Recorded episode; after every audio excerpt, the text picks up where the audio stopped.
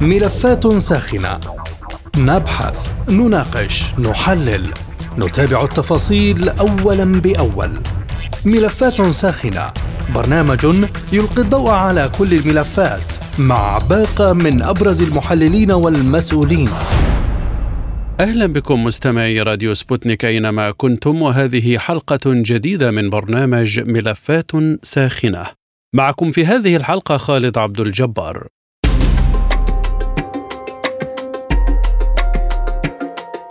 توعد المرشد الإيراني الأعلى علي خامنئي منفذي التفجيرين الإرهابيين قرب مرقد الجنرال قاسم سليماني الذي اغتيل قبل أربعة أعوام بالعقاب. وقال خامنئي إن على المجرمين القساة أن يعلموا أن جنود طريق سليماني لن يتحملوا الجريمة النكراء في كرمان مضيفا أن كل من شارك في تنفيذ هذه الجريمة سينال عقابه وعلى هؤلاء أن يعلموا أن هذه المأساة سيعقبها رد حاسم. وبدوره ندد الرئيس الإيراني إبراهيم رئيسي بالتفجيرين الإرهابيين قرب مرقد الجنرال قاسم سليماني معتبرا أن ما حصل عمل جبان ومشين. وأعلنت الحكومة الإيرانية يوم الرابع من يناير يوم حداد في جميع أنحاء البلاد على ضحايا الانفجارين اللذين وقعا بالقرب من مرقد قاسم سليماني في مدينة كرمان. نتساءل في هذه الحلقة من برنامج ملفات ساخنة ما شكل الرد الإيراني المتوقع الذي يقصده خامنئي ورئيسي؟ وكيف سيتأثر مسار الحرب في غزة بهذه الهجمات؟ وهل ستتسع دائرة الصراع في الشرق الأوسط؟ أرحب بضيوف هذه الحلقة من برنامج ملفات ساخنة من طهران الدكتور عماد أبشناس الكاتب والمحلل السياسي ومن القاهرة الدكتور محمد محسن أبو النور رئيس المنتدى العربي لتحليل السياسات الإيرانية. ومن لندن الأستاذ محمد المذحجي الكاتب المتخصص بالشأن الإيراني. مرحبا بكم جميعا. وأبدأ من طهران بالطبع مع الدكتور عماد أبشناس دكتور عماد بعد التحية يعني ما دلالة تنفيذ هجمات بالقرب من ضريح سليماني في ذكرى اغتياله على هذا النحو؟ تحياتي لكم وللمستمعين الأعزاء. في الواقع آه التأشيرات حصلت في الطريق, الطريق التي تؤدي إلى الضريح يعني عمليا آه لربما يمكن القول أن أسهل مكان ممكن أن يقوموا آه، بهكذا عملية ويتسببوا بأكثر قدر ممكن من الضحايا. كان في الطريق لأنه عادة الطريق الذي يؤدي إلى هذا المكان هو طريق طويل اوتوستراد طويل وسيكون تكون الجموع مكتظه به وتصعب على الأجهزة الأمنية أن تسيطر على أمن هذا هذا الطريق الطويل. طبعا الدلائل جميعها تشير إلى أن إسرائيل والمجموعات الإرهابية المرتبطة بإسرائيل هي خلف هذا العمل الإرهابي ويمكن القول إن أكبر سبب لهذا الموضوع هو أن إسرائيل اليوم تلفظ يعني الحكومة الإسرائيلية اليوم تلفظ أنفاسها الأخيرة وهي تريد أن تتسبب بتوسيع دائرة الحرب لربما تجر دولا أخرى إلى الحرب وترى في ذلك منفسا لها للخروج من هذه الأزمة. لكن البعض يتساءل هنا عن الاختراق الذي حدث في المنظومة الأمنية والاستخباراتية الإيرانية في الداخل. الموضوع يعني هنا لا يمكن إنكار هذا الاختراق ولكن الموضوع أن وسعة هذا المكان يعني الذي نتكلم عنه تصعب على الأجهزة الأمنية أن تسيطر على أمن هذا المكان خاصة أن الانفجار حصل في الطريق الذي يؤدي إلى المكان. يعني لم يحصل في آه يعني المقابر مقبرة الشهداء بل في الطريق. وطبعا الأجهزة الأمنية تكون عادة متمركزة على المكان وعلى حوالي المكان وليس على الطرق الكبيرة التي تؤدي إلى المكان. واستغل الإرهابيون هذا الخلع الأمني واستفادوا منه للقيام بعملهم. لكن دكتور عماد ذلك يأتي أو لا ننسى أن ذلك يأتي بعد أسبوع واحد من اغتيال رضا موسوي قائد الإسناد في الحرس الثوري في سوريا. اسرائيل اليوم تقوم بالتحرش بايران وحلفاء إيران بشتى الوسائل لجر إيران وحلفاء إيران في المنطقة إلى حرب شاملة في المنطقة نتنياهو يأمل أنه إذا ما استطاع تنفيذ هذه الخطة ممكن أن يستطيع آه، جر الولايات المتحدة والدول الأوروبية وحتى بعض دول المنطقة إلى الحرب وإشعال فتيل حرب كبرى وبعد ذلك آه، ينجى من سقوطه أو موته السياسي داخل إسرائيل. طيب وهل ستنجر إيران لمثل هذه المواجهة الواسعة التي تريد أن تجرها إليها إسرائيل كما تقول؟ آه، أنا أتصور أن آه، السياسة الإيرانية آه، تعلم يعني السياسيون الايرانيين يعلمون ما يصبو إليه نتنياهو ولن يقعوا في الفخ يعني الرد سوف يأتي ولكن ليس وفقا لجدول الذي يريده نتنياهو بل وفقا للجدول الذي تريده إيران وشركه المقاومة المكان والزمان والمناسب آه، يتم تقريره من قبل إيران وجبهه المقاومة ليس من قبل نتنياهو. وما شكل الرد المتوقع من حيث الزمان والمكان دكتور عماد؟ آه، لا أستطيع لا أعلم ذلك ولكن طبعا كل آه، الرد سوف يكون مماثلا. يعني إذا ما قاموا باغتيال ضابط كبير سوف يتم الرد باغتيال ضباط كبار إسرائيليين أو قاموا بعملية داخل إيران سوف يتم الرد في بل في الطريق. وطبعا الأجهزة الأمنية تكون عادة متمركزة على المكان وعلى حوالي المكان وليس على الطرق الكبيرة التي تؤدي إلى المكان واستغل الإرهابيون هذا الخلع الأمني واستفادوا منه للقيام بعملهم. أخيرا دكتور عماد كيف سيؤثر ما حدث في كرمان على سير الحرب في غزة؟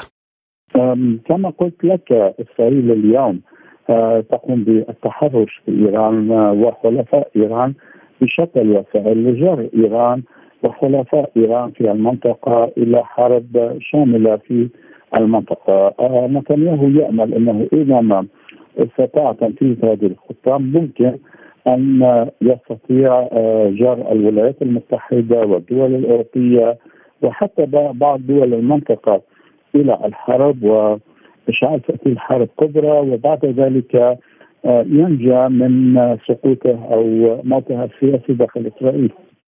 شكرا للدكتور عماد أبشناس الكاتب والمحلل السياسي الإيراني من طهران. ومن القاهرة أرحب مجددا بالدكتور محمد محسن أبو النور رئيس المنتدى العربي لتحليل السياسات الإيرانية دكتور محمد ما دلالة تنفيذ هجمات بالقرب من ضريح سليماني في ذكرى اغتياله بالنسبة لك؟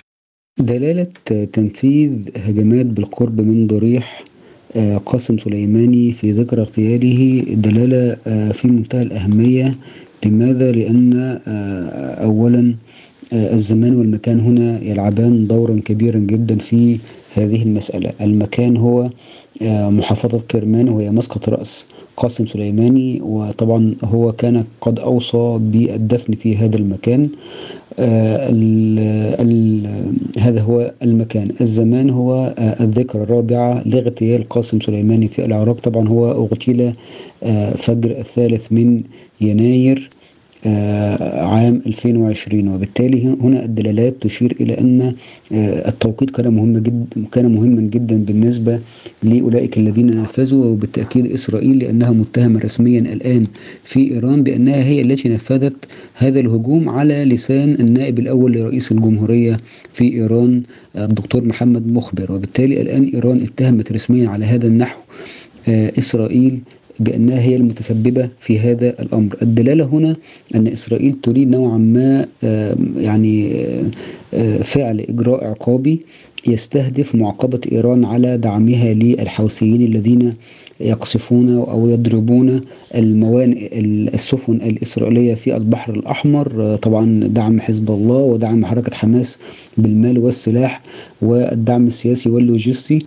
هذا هو إجراء عقابي من إسرائيل ضد إيران لأن أيضا آه، إسرائيل تريد آه، نوعا ما استفزاز إيران لتوسيع نطاق المعركة وبالتالي آه، إدخال أطراف أخرى غير مشتركة الآن ومنخرطة فعليا في هذه الأزمة إلى تلك الحرب. بمعنى أن أمريكا تريد عفوا إسرائيل تريد استدراج أمريكا بأي ثمن إلى هذه المعركة للتخفف من الخسائر العسكرية والسياسية والاقتصادية المترتبة على فشل إسرائيل آه، الواضح في إخضاع حركة حماس عسكريا وفي تحقيق أي هدف من الأهداف التي أعلنت عنها قبل الاجتياح البري لقطاع غزة.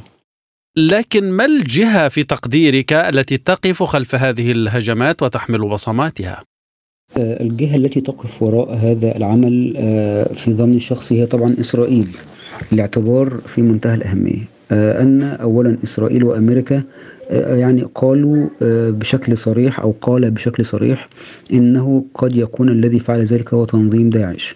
وبالخبرة في يعني طريقة تنفيذ داعش للعمليات في إيران فإنه يقوم بإرسال آه، يعني أشخاص مفخخين أو انتحاريين للقيام بمثل هذه العمليات أو آه، أشخاص يقومون بيعني عمل عسكري آه، مسلح ضد هدف معين.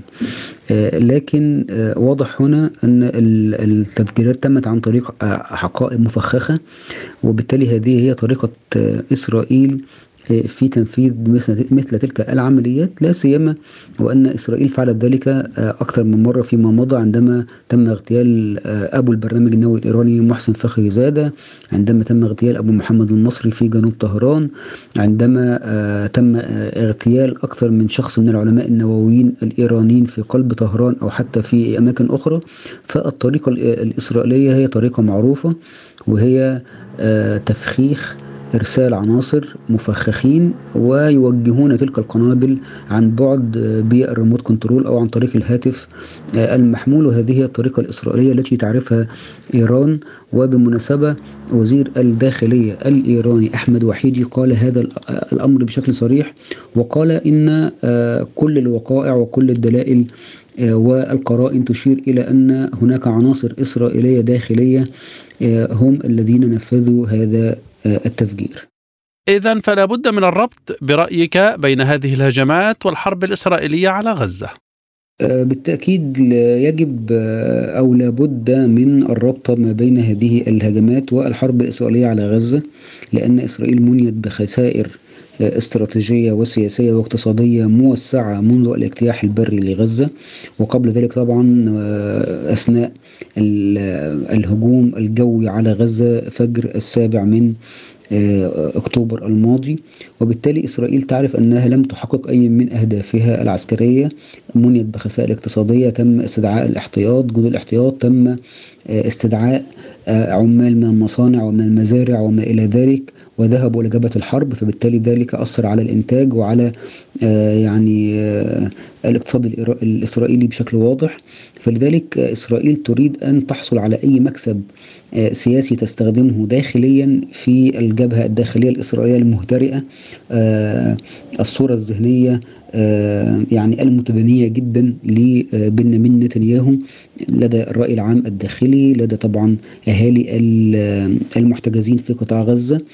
فضلا عن أمر في منتهى الأهمية وهو الخلافات الحادة العنيفة الآن بين إدارة الرئيس بايدن وبين بنيامين نتنياهو وكلنا طالعنا وقرأنا البيان المهم جدا الذي أصدرته الولايات المتحدة الأمريكية والذي تدين فيه بشكل أو بآخر آه، السلوك الإسرائيلي والتصريحات الإسرائيلية الرسمية التي تفيد بضرورة آه، إعادة توطين الفلسطينيين آه، خارج غزة على سبيل المثال رأينا في بيان الخارجية الأمريكية يوم الثاني من يناير أو الثالث من يناير بتوقيت الشرق الأوسط أن أمريكا ترفض التصريحات الصادرة عن الوزيرين الإسرائيليين بتسلائيل سموتريتش وإتمار بن غفير. وتلك التصريحات كانت داعية إلى إعادة توطين الفلسطينيين خارج قطاع غزة. وأمريكا قالت بشكل صريح أن هذه تصريحات تحريضية وغير مسؤولة.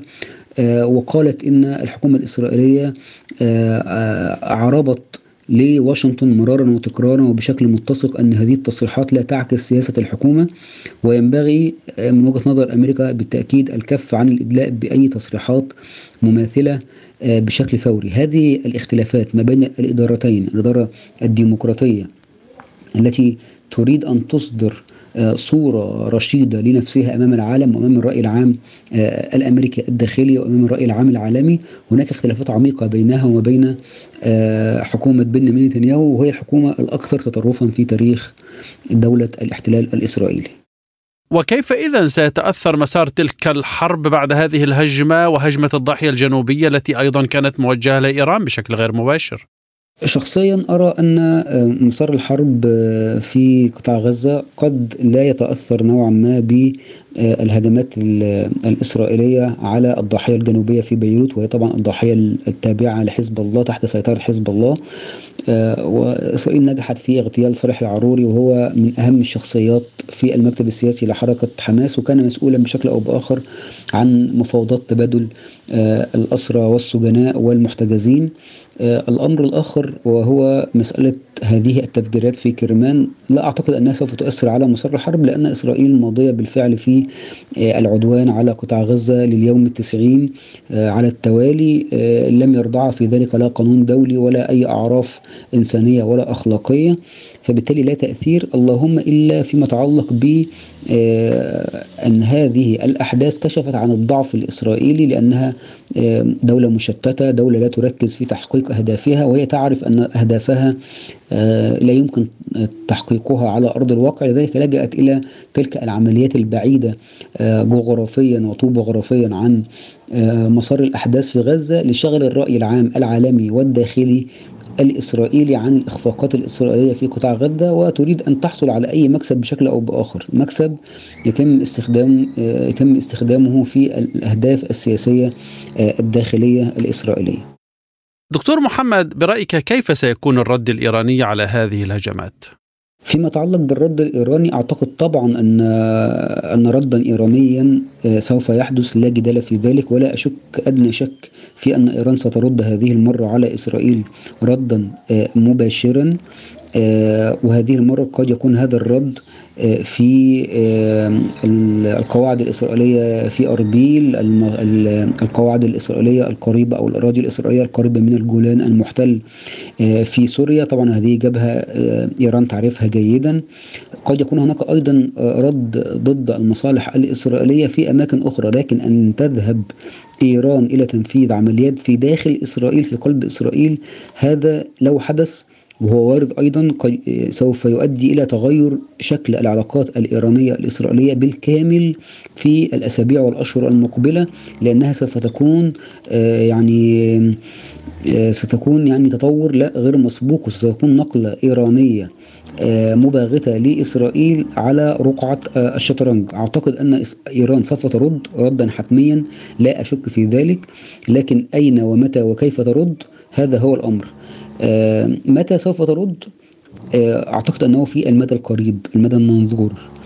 آه أين قد يكون هذا الرد في العراق في أربيل أو في عن طريق القواعد الإيرانية الموجودة في سوريا؟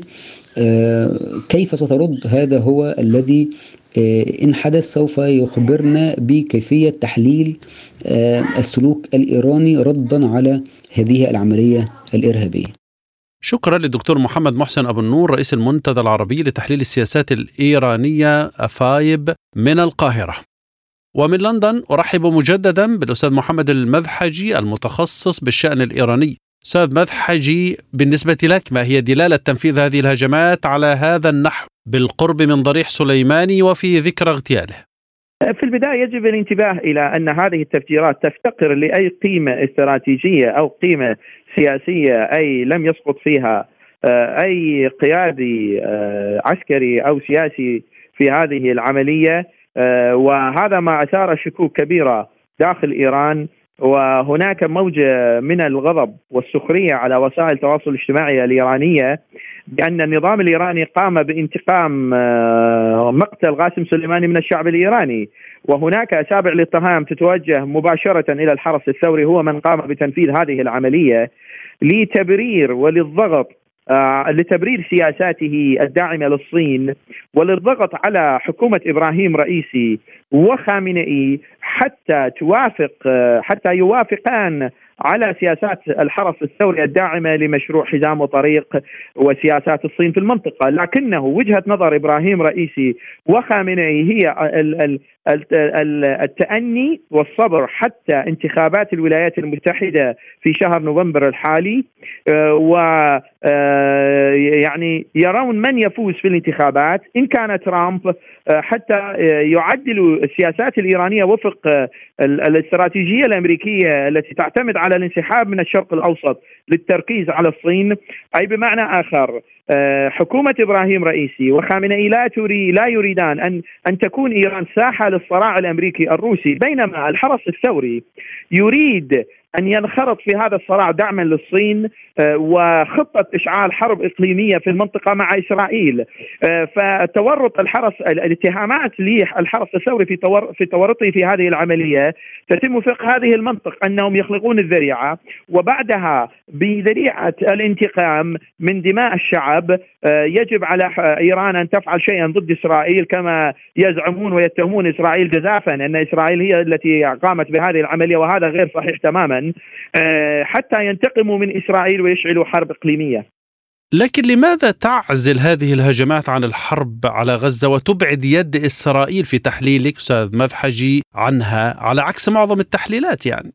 يعني هذه التحليلات هي تحليلات إعلامية غير دقيقة آه، تستند إلى الجو الحالي الإعلامي والضخ الإعلامي آه، حول غزة ويحاول البعض أن يكسب تعاطف أو يكسب أجندة حتى تنخرط إيران في هذه العملية. وهناك بشكل واضح جهات إعلامية مؤيدة لما يسمى بمحور المقاومة أو حتى إسرائيل، إسرائيل أيضا تريد أن جهات ليس إيران طبعا، جهات مثل حزب الله تنخرط في هذه العملية. وحتى اللحظة نرى أن حزب الله تبنى سياسة عقلانية بعيدة عن الأحاسيس وعدم زج لبنان آه، في هذه المعمعة. مع إسرائيل حتى لا يتم تدمير لبنان وما تريده إسرائيل أن تحصل عليه، فهذه العملية هي في هي في نهاية المطاف. لا تخدم أي جهة آه، في المنطقة حتى إسرائيل، لأنه إذا إسرائيل أرادت تقوم بعملية من هذا النوع كان الأفضل وهي قادرة على فعل ذلك أن تقوم باغتيال قيادي كبير للحرس الثوري حتى في المربع الأمني داخل طهران. وطبعا بالتعاون مع الولايات المتحدة، إسرائيل لا تقوم بأي عمل ولو في لبنان بدون تعاون مع الولايات المتحدة. آه، والولايات المتحدة قادرة على فعل ذلك كما فعلت مع قاسم سليماني وهذا أكبر دليل على ما أقوله أن الولايات المتحدة قادرة على فعل ذلك. آه، وهم لم يفعلوا ذلك حتى اللحظة أنا لا أريد أدخل في أسباب ذلك لكنه الأفضل كان لاسرائيل أن تقوم باغتيال قيادي كبير عسكري أو سياسي أو من الحرس الثوري وبعدها تخلق مشكلة أكبر.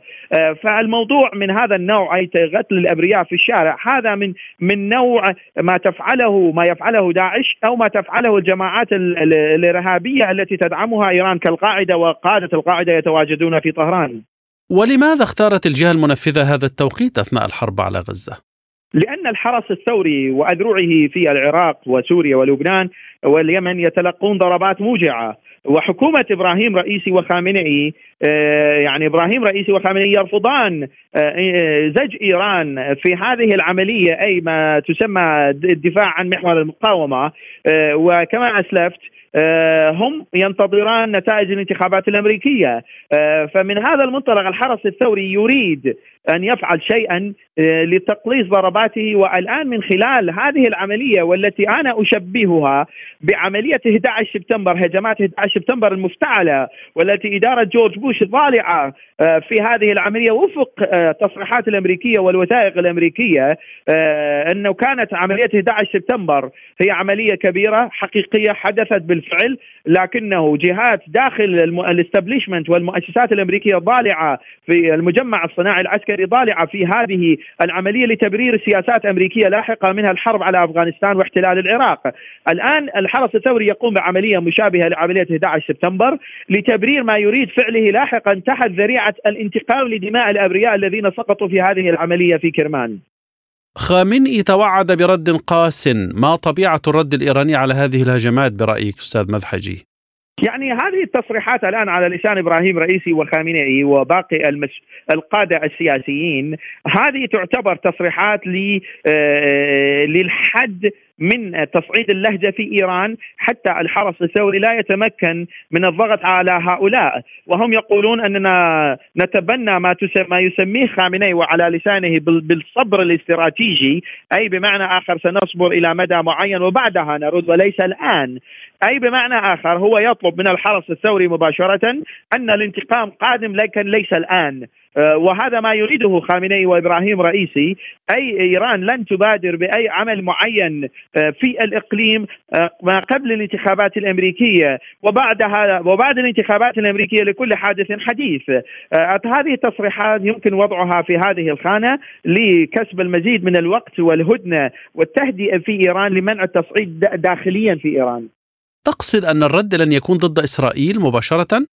يعني إيران لديها بما يكفي من الدلائل والذرائع والحجج حتى للرد على إسرائيل. وآخرها كان اغتيال آه، رضي موسوي وهو القيادي الأكبر بعد بعد قاسم سليماني في العراق وسوريا في ولبنان في هذه الساحة وهو مسؤول عن هذا الملف. يكفي لإيران أن تنتقم من إسرائيل لمقتل هذا القيادي البارز والأهم بعد قاسم سليماني آه، في المنطقة الحساسة التي إيران تطلق عليها تسمية محور المقاومة ولا حاجة لهذه الأحداث حتى إيران تبادر بالانتقام كيف سيؤثر هذا الحادث على بقية الملفات المتعلقة بإيران مثل الملف النووي مثلا؟ آه، هذا كله يظهر تدهور القدرة الإيرانية والقوة الإيرانية على التأثير على الملفات المنطقة. وهذا يؤثر سلبا آه، لإيران لأن أي صراع داخلي آه، في إيران آه، سيقلص من فرص حظوظ إيران للحصول على امتيازات أكثر من القوى العظمى. والقوى العظمى بدون شك ستوظف هذا الصراع الداخلي في إيران. أي الصراع بين آه، خامنئي ورئيسي من جهة والحرس الثوري من جهة أخرى حول ملف حزام وطريق ودعم الصين هذا يعزز آه، موقف القوى الغربية خاصة الولايات المتحدة على طاولة المفاوضات النووية ويضعف آه، موقف إيران بشكل كبير. وكيف سيؤثر ذلك على طبيعة المواجهة بين حلفاء إيران وإسرائيل؟ حتى اللحظة ووفق تصريحات حسن نصر الله زعيم حزب الله أمس آه، وأشار مباشرة أن أننا لم نطلب من الحوثي آه، ضرب السفن في آه، مضيق باب المندب. وهذا التصريح جاء حرفيا على لسان حسن نصر الله. يؤكد أن الفصائل والأحزاب الرئيسية والمكونات الرئيسية فيما يسمى بمحور المقاومة لا تريد التصعيد مع إسرائيل كما الحكومة الإيرانية وخامنئي لا يريدان. آه، ومن هذا المنطلق أنا لا أرى أن آه، هناك حظوظ أو فرص كثيرة للتصعيد كبير في المنطقة إلا أن جهة أخرى خارجية وأنا أتحدث عن جهات غربية أو حتى ممكن أن تكون الصين. طبعا الصين أيضا تنتفع من آه، إشعال صراع كبير في الشرق الأوسط يشغل الجيش الأمريكي في الشرق الأوسط لمنعه من التركيز على منطقة غرب المحيط الهادئ وفرض حصار بحري على الصين كما جاء في الميزانية الأمريكية لعام لهذا العام 2024 وتم تخصيص 100 مليار دولار لفرض حصار بحري على الصين وهذا جاء حرفيا أيضا. في الميزانية الأمريكية.